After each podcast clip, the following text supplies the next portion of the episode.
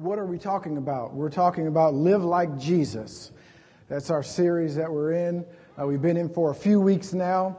And um, we're talking about the aged apostle, John. He's 90 plus years old, and uh, he's written a good portion of the New Testament. When we think of the New Testament and uh, who's written a lot of it, we think immediately of Paul because he's written a lot of the New Testament as well.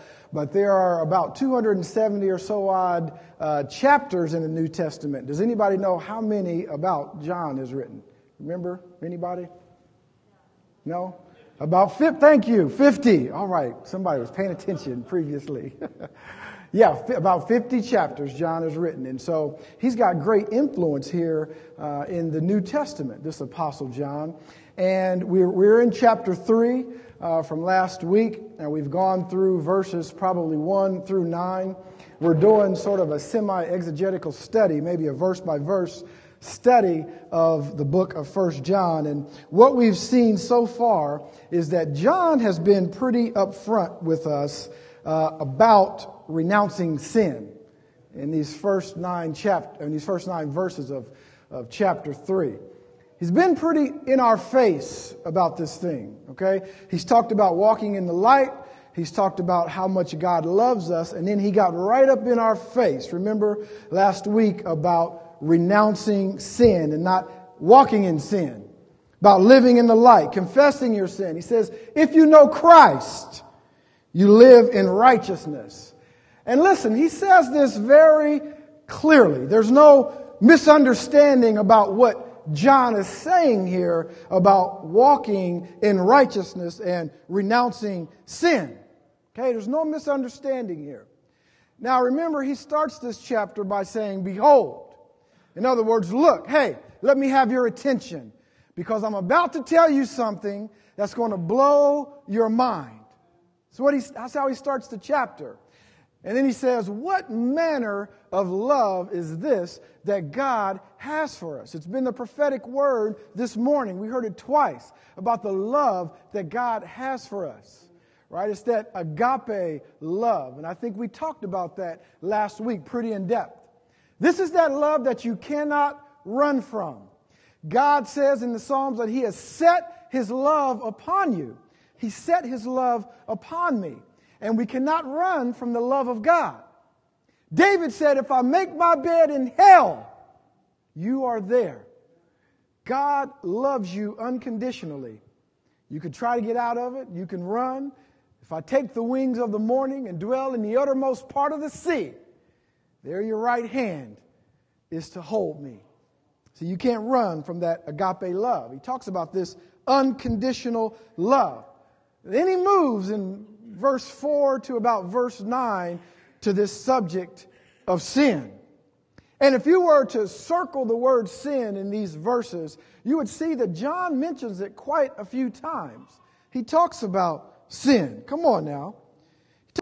quite a few times. And the idea here is that you won't continue in sin. John says some pretty harsh things to us here when he talks about sin. You know, he says, listen, if you are in sin, then you're not following Christ at all. What you're doing is you're following the devil.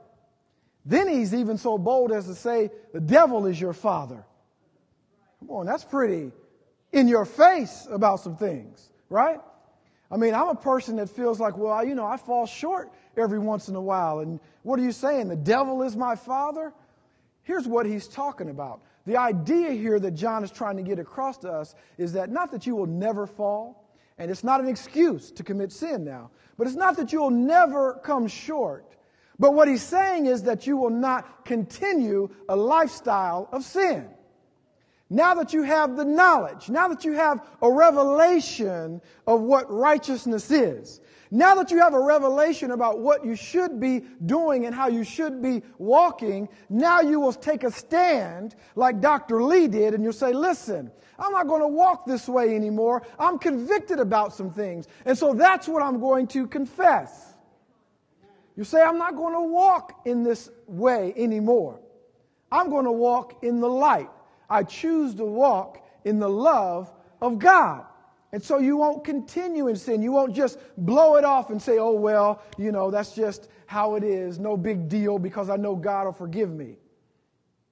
That's not what John is saying. He's saying you don't continue in it. In fact, do me a favor, leave a marker there in 1 John chapter 3 and uh, turn over to Romans very briefly, Romans chapter 6. Let me read you what Paul says about this idea about not continuing in sin. Romans chapter 6, if you can get there real quickly, just look at the first few verses here. Look at what Paul tells the Romans.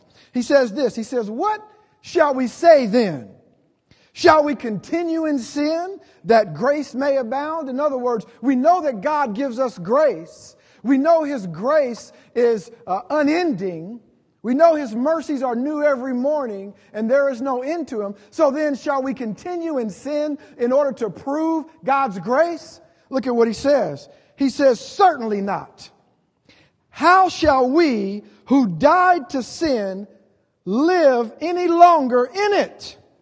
Or do you not know that as many of us as were baptized into Christ Jesus were baptized into his death? What is he saying? He's saying, listen, you died to that sin. You no longer have to walk in, that sin. And so you realize, well, listen, I realize I have an attitude, an issue. Uh, well, I don't want to walk in that any longer. I just can't say that's the way that I am. You know, I'm doing some things I'm not, I shouldn't be doing. Well, guess what? There is hope. We have an advocate with the Father, but you've got to come to the realization, like the prodigal son, and say, look, I've come to myself and I realize I've been in this thing far too long. I'm going to get up and go back to my father. I don't care how young you are. I don't care how old you are. I don't care how long it's lasted. God says, Seek my face while I may be found. And we, we, we can't give excuses anymore. We can't just say, well, that's just the Irish in me, or, you know, that's just the way our African American culture is, and we just do it that way. You know, it's the Italian in me, or that's my German root. You can't give excuses like that anymore. Why? Because if anyone is in Christ, he is a what? A new creature. All things have passed away. Behold, here's that word, behold. I'm about to tell you something that's going to blow your mind. All things have become new. You are a new creature. And you no longer have to be bound by the bondages and the yokes and the strongholds that the enemy and your flesh have put on you. In fact, I'm going to ask you to be bold this morning. I'm going to ask you to be bold. How many here and I'll be, I'm going to be the first one to raise my hand. How many here have been delivered from something? And it doesn't have to be alcohol or drugs, maybe an attitude or anything else, something that you knew you couldn't get out of yourself, and God has taken you out of that thing. God has delivered you. Now keep your hands up. Everybody, look around. Just look around at everyone. Even those who don't have their hands raised, look around. This is the power of Jesus Christ. This is what God does. This is His power. Come on. God delivers. We heard the word this morning. He is a deliverer. And I want to tell you something God doesn't want to see you in sin, but He loves to deliver you from it. Come on. He loves, I love the way Pastor Lou used to explain it. He, he used to say that God loves coming over the hill, right? Like the, like the army with the flag and the banner up at the last minute with the trumpet saying, Here I come to save the day. I know you're tied up on the railroad track, but guess what? I'm coming over the hill with six white horses to save the day and snatch you out of death. Come on, that's the God that you serve. That's the power of Jesus Christ. His love is shed so abroad in your heart so that you can love like God loved.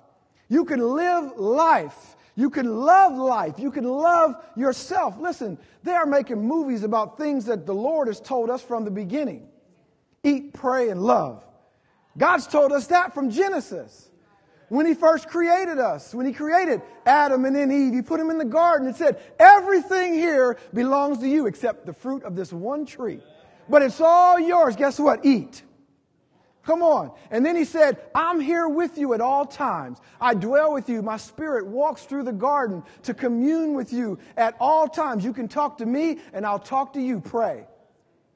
And he said, Look, I've given you a companion. And it's not just phileo here. I'm talking about a little eros. Some know what I'm talking about. Love. And I want you to love all people. I want you to love my creation. So God has given us these things and He's empowered us to eat, pray, and love. Come on. We ought to be loving life no matter what happens. I mean, we've been through some things lately that you would just say, Good Lord. I mean, you know, this door is shut and that thing happened and then that other thing happened on top of that. And, you know, all in the matter of a few days. And in the midst of all of that, I'm saying God is good. He's still on the throne. Come on. He's still on the throne. He still loves me. And his love is still set upon me. Now, listen, I'm telling you these things for a reason that God has an agape love, a love that's unconditional, a love that you, don't, you can't earn. There's nothing you can do to get it, and there's nothing you can do to give it away. All right? And when we hear that, we should think, oh my goodness, I can't. What manner of love is this? We should be amazed, like Mary was, when the angel came to her and said, Yes, you're a virgin, and guess what? You're going to have a son. Oh, that's amazing. Not just any son, I'm talking about the Lord of all creation. Whoa, what manner of saying is this? That's what, that's how we react when we hear about the agape love that God has placed on us, right? All right, I'm saying this for a reason now. Keep that in your mind, that agape love that God has for you. Now, if you're free, then you're free to love perfectly. And this is the message today, very briefly perfect love for an imperfect people. Perfect love for an imperfect people. And you are free this morning because in Corinthians, Paul told them, he said, where the Spirit of the Lord is, what? There is freedom. 2 Corinthians 3.17, you are free to love. Look at John chapter 3, beginning at verse 10. I'm going to read throughout the rest of the chapter, but just follow along here. I'm reading from the New King James Version. If you have a different version, we'll end up at the same place together, all right? Verse 10 says, in, the, in this, the children of God and the children of the devil are manifest. Whoever does not practice righteousness is not of God, nor is he who does not love his brother.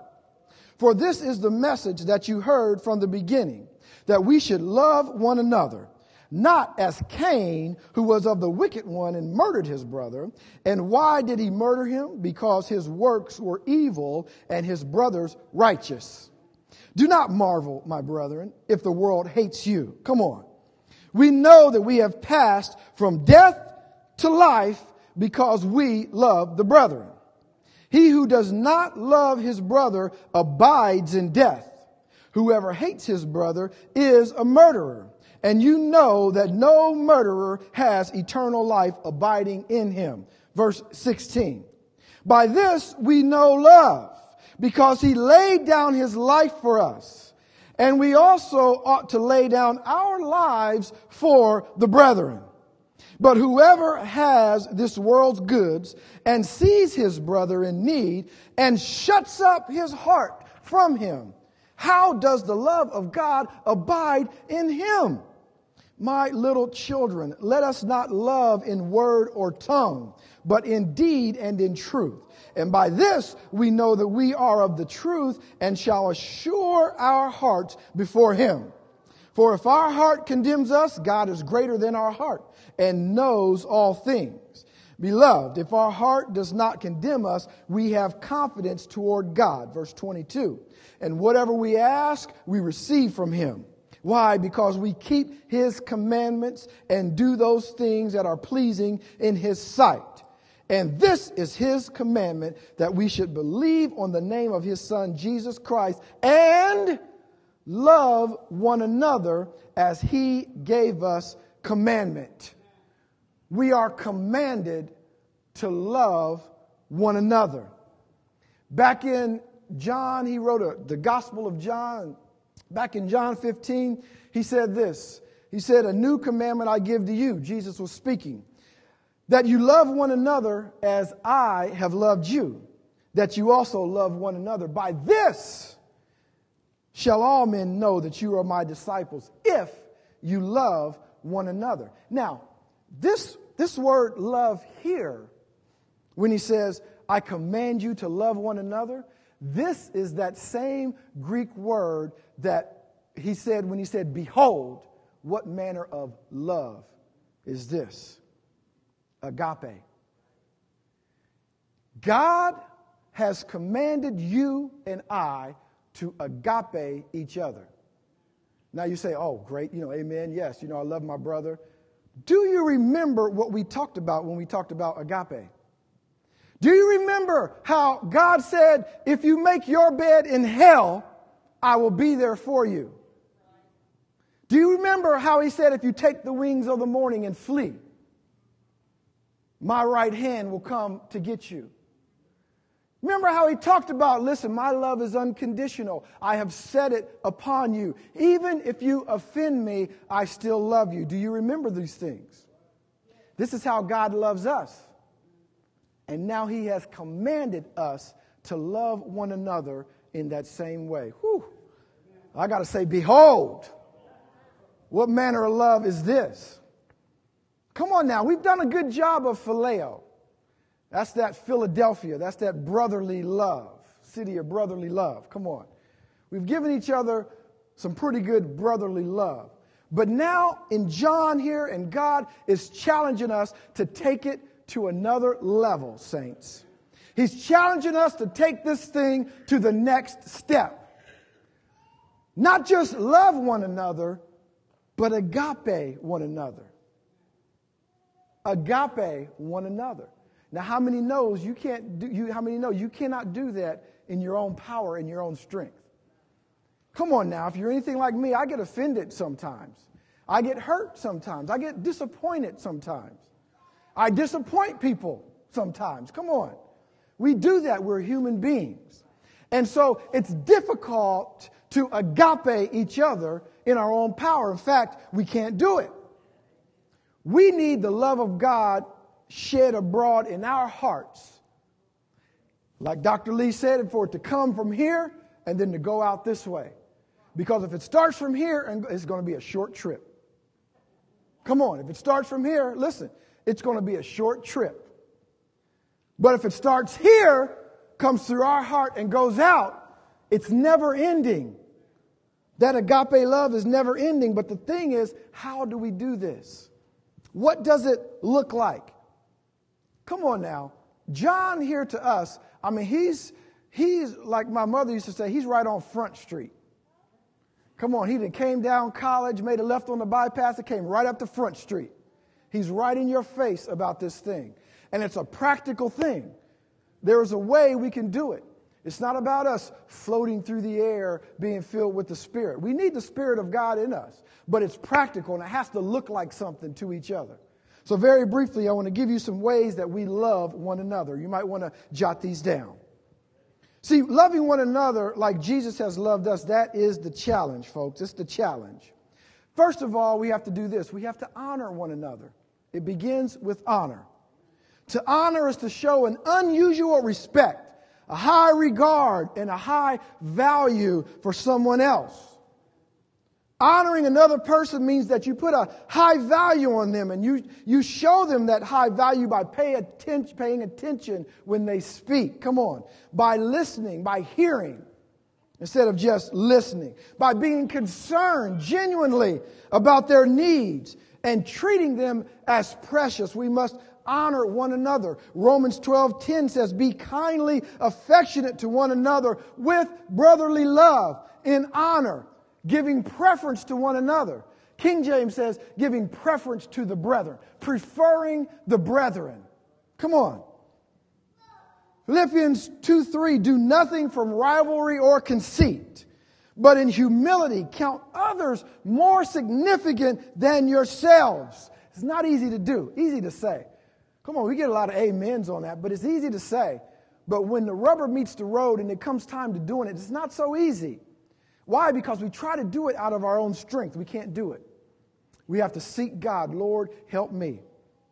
Help me to love others the way that you love me, not in my own way. Number two, we have to encourage one another. That means vocally, out of our mouth, we must encourage. You can't just say, Well, I know that she loves me, or you know, they know that I love them. What's up? Yeah, good job. No, it has to come out of our mouth.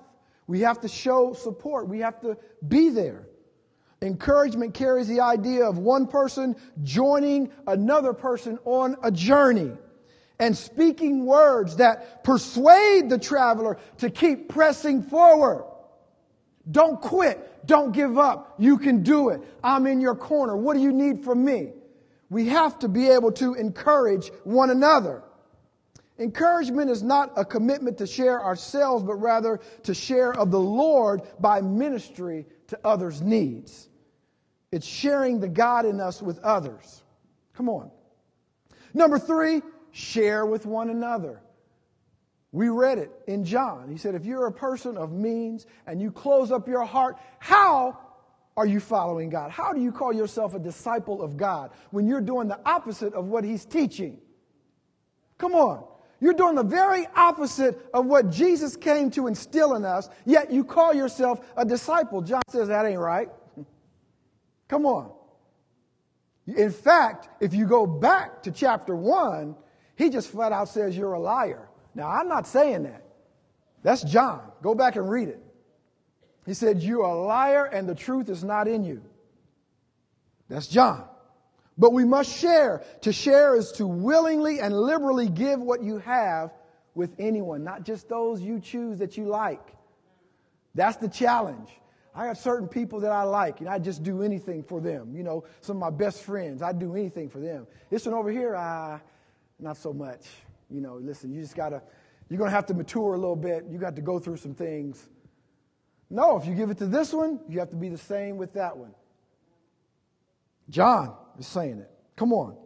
1 Timothy 6:18, they are to do good, to be rich in good works. We are rich in good works, folks. We are there, there should be an endless amount of good works coming from this congregation, coming from the body of Christ. Come on. Just an endless amount of good works, not looking for back. It's the problem. Galatians 6:10 says, "Therefore, as we have opportunity, and we know we just can't get up in the morning, start doing good works until we go to bed at night. Come on, we have to go to work. We have to, you know, take care of ourselves with diet and exercise and go, you know, do these things. And, but when we have the opportunity, come on, we should be generous and ready to share. Be prepared at all times. Number four is to serve one another. We must serve one another. Why? Because that's what Jesus did. A servant heart is a heart filled with the grace of Christ that is being shaped and transformed into feeling what Christ feels and what he's thinking. We need to think like Christ thinks. One who puts others' needs, their aspirations, their interests before our own. The foremost characteristics of the life of Jesus was and is in his service.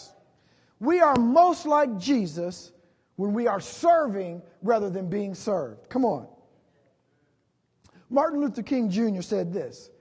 He said, Everyone can be great because everyone can serve. You don't have to have a college degree to serve. Don't be jealous of Dr. Lee. You can be just as great because you can serve. You don't have to make your subject and verb agree to serve. You only need a heart full of grace and a soul generated by love. Everyone can be great. In Mark 10 43 said, Whoever wants to be great must become a servant. You see, Jesus came to this earth to serve, not to be served. And that's what he did. I mean, he gave his life, and not only on the cross, folks, he gave his life every day of his ministry. He was tired. He was hungry. He had things he wanted to do. Come on, he might have wanted to see the game every once in a while. But there's always somebody that needs prayer. Come on, somebody needs to talk. Somebody's having relationship problems. Somebody got a few demons. Can't you just deal with the demons till the game is over? I'll deal with that, but good Lord. no, but he had to go deal with it.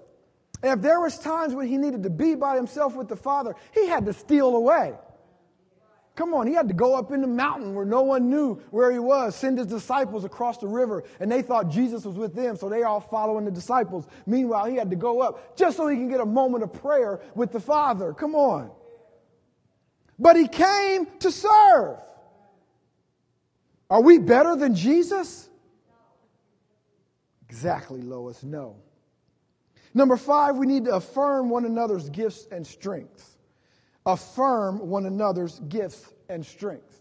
Now, here it is to affirm is to validate and confirm something by making a declaration. In other words, you say it out loud. Don't just think in your mind, boy, what a gift, you know, Sister so and so has. Say it out loud. Tell them and tell others. What a gift they have. It's a gift from God. They are blessed, they are anointed. We need to affirm them. Affirmation is a great thing, folks. The term is also used to describe the testimony or declaration of a witness in the court of law. That's an affirmation.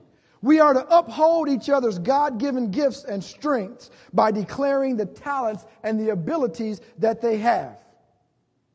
Do you realize that there are people that could absolutely soar if they just had some affirmation? Come on. There are people that have gifts and they don't think very highly of themselves. Well, guess what? Yeah, sure, they should because they're blessed of God. But it's up to us who know them to affirm them and to reassure them listen, this gift is from God, and you can do this thing. And all of a sudden, when they get that affirmation, their affirmation tank is full, they feel like they can do anything in the world. The sky is the limit. We need to affirm each other. A couple more. Number six, we need to bear one another's burdens. All right, another one of these things where we say, yeah, okay, amen, yeah, you know, we need to bear each other's burdens. Listen to it now. Bearing is this it's picking up with your hands. This is a literal definition. Picking up with your hands, putting it on your back, and carrying it. Picking it up with your hands. The young man did this with the cross with Jesus, didn't he? You ever thought about that? You ever thought about that? This young man bared Jesus' burdens his burden. Come on. That blows my mind. Maybe not you guys, but uh, no one else has ever bared the Lord's burden. Come on. The verb tense used in Galatians 6 2 is present tense, meaning it, Galatians 6 2 says, bearing one another's burdens so to fulfill the law of Christ. And that's present tense. Doesn't mean you did it one time, boom, I checked it off my bucket list, I bared somebody's burdens, I've done that. No. This is present tense. This is an ongoing thing. We have to continue to bear each other's burdens. Romans 15:1 says, "Those of us who are strong and able in the faith need to step up and lend a hand to those who falter." Come on, sometimes when some people falter, we just talk about them. Instead of doing that, why don't you lend a hand and help them up? Come on. Come on. Bear their burden. And don't just do it when it's convenient. The best teaching moments, the best bearing moments come when it's not convenient for you. Come on. I don't think it was ever convenient for Jesus, but he did it. Lastly, and I don't want to say most importantly, but it's just as important, if not more than all the others, is we need to forgive one another. Come on. We need to learn how to forgive one another. Now, I want to tell you something about this this morning. At least what God shared with me, you can take it how you want. You know, you can take it or leave it. But I know God shared this with me personally about forgiveness. Uh, another one that we talk, we say with our mouth, Yes, I forgive you. Yes, I forgive you. You know, I forgive you. And sometimes we say, I forgive you, but I won't forget it. Okay? Right? People have said that before. I forgive you, but, you know, still in my mind. I won't forget. But here's what I want to say about forgiveness Really, forgiveness literally means to release someone of their debt. You are released. You owe me that thing, no more. Gone, released, no more. Don't even worry about it. Don't talk about it. You don't have to bring it up. It's like it never happened when you forgive. And so, if you continue to remember, then have you really forgiven? You've said it with your mouth. But if you ever bring that back up to them again, you have not released it from them. You have not released them from that thing. You've not released them. Forgive means to release. Goodbye. Go away. Forgiveness is love in action. From that position, you can freely offer grace to people who have offended you or wronged you. Forgiveness is literally saying, Go away, debt. It's gone. Just as if it never was here. You bring it back up, you haven't forgiven. You bring it back up, it, you want to say, Well, you know what? It was just that I was cut so deep and it was that person's fault. No, if you bring it back up, you need some work on yourself because you haven't really forgiven. Come on. We need to forgive each other, folks. Let it go. Let it go. Let it go. That's little Disney. You guys don't know Disney, so let it go. Come on. We need to let it go. Let go and let God. I'll tell you something else. If you don't learn how to forgive by letting go, what you're doing now is you're not hurting anyone else but yourself. Because if I tell if I tell someone that I've forgiven them, you know, they're going to go on. Okay, great. I'm forgiven. Nice. We're back. We're cool. You know, I'm going about my life, that person. But if I haven't really forgiven them, who is being troubled now? It's only me. It's only me. Come on. We need to love with a perfect love. And that perfect love doesn't come from us, but it comes from the Lord. We are an imperfect people in love with a perfect God. As imperfect people, we love one another with God's perfect love. How many know they have something to work on? I don't know about you. Come on now. Only a few of us. Come on. Raise your hand this morning. You know you got something to work on with the perfect love. All right. Hallelujah. Stand to your feet this morning. We are going to change our perspective as we dismiss here and pray and we go out today. We need to change our perspective on this love. All right? Because John told us in these verses 4 through 9, he said, Look, if you continue, I said this for a reason. Because now you know, now you have heard it. If you didn't fall asleep, you've heard, you know, that you cannot continue in sin. Once you have the revelation that we have to love each other with that agape love, you have it now because God told us, right?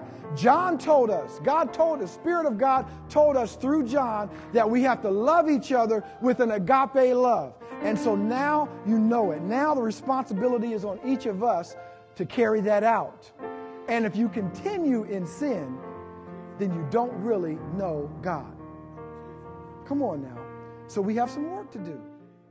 We have some work to do.